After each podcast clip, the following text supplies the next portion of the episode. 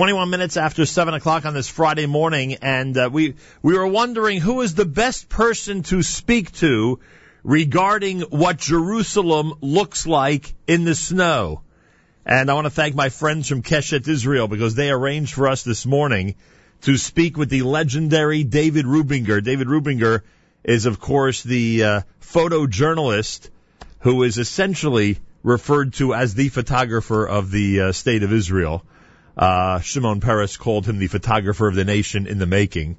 And now, uh, past the age of 90, a real legend in the, um, in the life of uh, the state of Israel. And of course, I would guess most famous for the photograph of the three soldiers at the Kotel Maravi, the Western Wall, uh, back in 1967, a photo that has become iconic and a real important piece in Jewish history. David Rubinger, an honor to welcome you to JM in the AM. Thank you for joining me. Good morning to you all.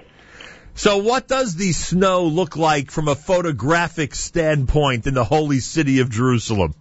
Well, you're asking me in a long year. Last year it was something to look at. this year it's uh, it's uh, I think uh, a little bit hysterical to talk about that that mud, that little white mud uh, an inch high or an inch le- less than an inch high, which uh, lasts for about five seconds. To talk about that snow is an insult to Alaska. Well, it is. It's certainly an insult to Alaska. Well, the, the the hysteria, of course, is caused by what happened in December of 2013. It wasn't so terrible. It was wonderful in December. I had half a meter of snow in my garden. It was beautiful. Everybody was happy. I don't think it was so terrible. Those people who got stranded in cars, well, eh, they they survived. Unfortunate no, for no, them. it's that's not true. so terrible. But you know, uh, we Jews have uh, have one uh, characteristic. We need a da- daily tragedy. if we can't have a war, we must have a storm. If we can't have a storm, we must have snowstorms. If we can't have snowstorms, we must have some. We need a tragedy every day. well, thank God you've been you've been able to document both uh, uh, tragedies. Well, but that's a, that's a little humorous. no, I understand. uh, I understand that. attitude, but I, uh, I think the history uh, that preceded that uh, what's, what's called the terrible weather. I'm looking outside. God, it's nice and quiet outside. Oh, imagine that. We keep getting conflicting reports from the Holy Land, and I was going to say that thank God you've had the opportunity to document many wonderful things as well. David Rubinger, the uh, legendary photojournalist, is with us live via telephone from Israel. I think what you and other journalists like the, or other uh, ph- photographers, I should say, like the most about the snow is that it's a subject that stays still. You know, if you run to get your camera, it will be there when you get back. That's not always the case, right? Not in Israel. I can get my camera. the snow will be gone by the time I'm outside. That's a good point. not in the not- bl- yeah, not in the Not bl- the climate for snow. Right. It's, snow here is a. It's beautiful and for for the few, for a very very short time that it lasts. well, not in the blizzard conditions. That would stay. A palm tree covered with snow is uh, is beauty in itself. Yeah, that's for sure. Before we talk about some of your iconic historic photographs, so what is your favorite nature photograph in Israel? Would it be something up north near the Hermon? Would it be That's a very hard question. I've been asked that question very often, and uh, my answer is also always: uh, Do you have children? Which one is your famous, famous favorite one? Uh, it definitely is not the one that became iconic. It's uh, it's an iconic picture, but it's not my favorite picture. As a photograph, I mean. Yeah, it's I, not a great photograph. Simply, it's it's iconic because the public made it iconic. It's never the photographer who creates an icon. yeah, and you're referring, of course, Governor knows that he creates an icon. and you're Actually, referring. we had a big argument one day in a, in a symposium about photography at the Haifa University. And everybody said, oh, photographers create iconic pictures, blah, blah, blah. And I said, wait a moment. I can prove the opposite. No, you can't.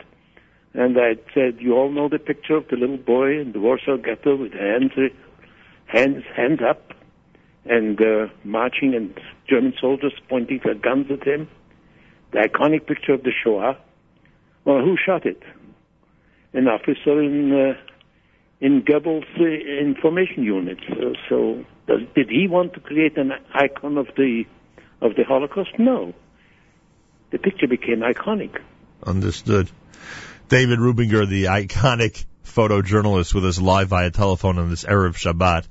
Uh, what, what's interesting, I read something, uh, I read a few things about that photo that you're referring to now as not iconic, but because of the circumstances, of course, others made it so. Uh, you didn't like the fact from a photographic point of view that, that, that there were people in the background whose, you know, you couldn't see fully and the angles were not what you preferred. I think you're being a little hard on yourself, no? You, you, you have, you Maybe do, I'm hard on myself. No, I'm, I'm, I'm, I can't say that I don't like what that picture did for, for me. I mean, it's, uh, it's, it's incredible. I got the Israel Prize thanks to that picture, Right. I think. But as from a purely photographic point of view, it is not a great picture because in photography, in my opinion, a good photograph is one that has nothing in it that need not be in it. Absolutely nothing. Not one tree, not one, not one line, nothing that is not essential film. Now here we have three soldiers, two in awe. Probably he took his, his helmet because he was tired and sweating. But uh, people are looking over the shoulder. There's half a face there, quarter of a face there. In other words, from a purely photographic point of view, right. it's not can't be considered. I have other pictures which I consider much much greater as, as photographs. Do you- photographs. do you have- photographs? Do you have many other pictures from that day? Uh, well, you know, actually, when I took that picture, I wasn't even aware that I'd taken a picture. I was lying on the floor shooting, just soldiers passing by me, you know, and these three were among them. And uh, about 15 or 20 minutes later, the uh, chief rabbi of the Israeli Armed Forces, Major, Shlo- Major General Shlomo Goren, came by and was hoisted on the shoulders of soldiers with a Torah scroll in his hand and a shofar in the other hand. Right. And I thought this was the picture. Right. And I came home, and I remember coming home, developing the film before I sent it, shipped it off to New York, and uh, sitting and looking at the contact prints, and my wife stood next to me, and she said, oh, but that's a nice picture. And she pointed to the picture of the three soldiers, and I said, what? This is nothing, just three soldiers. Look, I've got a picture of Shlomo Goren, the chief rabbi, at the Wailing Wall, shofar in his hand, on the on the shoulders of soldiers. And she said, "Yeah, but that's a nice picture." And it turns out she was uh, she had a better eye than I. Who were you working for at that point? Time magazine.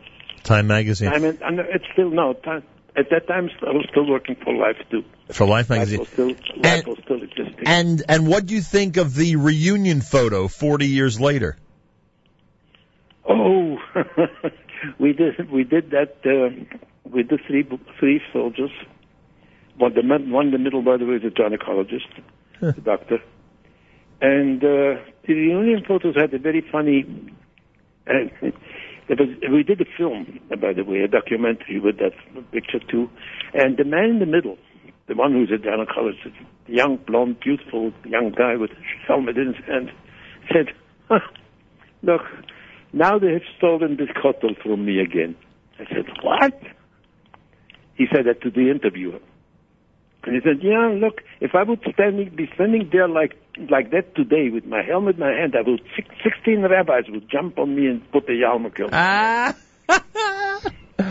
that is great. And that led and that led to actually getting together to make the photo. I'm sorry? That led to making the the reunion photo, or was done already before that point. No, no, no, no. No. We shot that. That the reunion photo was part of the documentary. Oh, that was part of the documentary. But that is funny. What an interesting comment.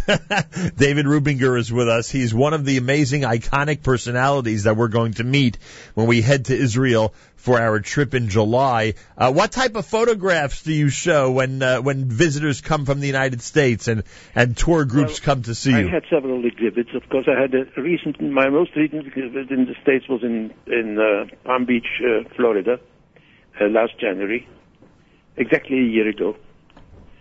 And uh, Photo Fusion had, uh, gave me an award, and I had an exhibit there. But what I'm doing now is not so much exhibits as I'm traveling around with, uh, as far as my age allows, of course Right. with a presentation which consists of 160, 130 slides, pictures, about which I tell stories, anecdotes, all from my professional life, and uh, concerning presidents, prime ministers, artists, uh, uh, painters, uh, simple people, all sorts of things. Wars, of course, all things that uh, a photojournalist uh, encounters in 60 years of his uh, of a professional life. Which encounter? I'm sorry. I'm sorry. No, which encounter between world leaders do you remember the most? Which? Uh... Well, definitely. One of my favorite pictures is a picture that I shot in Aswan in Upper Egypt when uh, Sadat and uh, Begin were in a very intimate talk upon which I luckily gained access through a through a window, and uh, they were uh, uh, Sadat was whispering in Begin's ear, and that for me is very very was very was a very telling photo, because here are two leaders in a very intimate situation after four wars that had been fought between their people. Unbelievable. And that gave me a great deal of thought.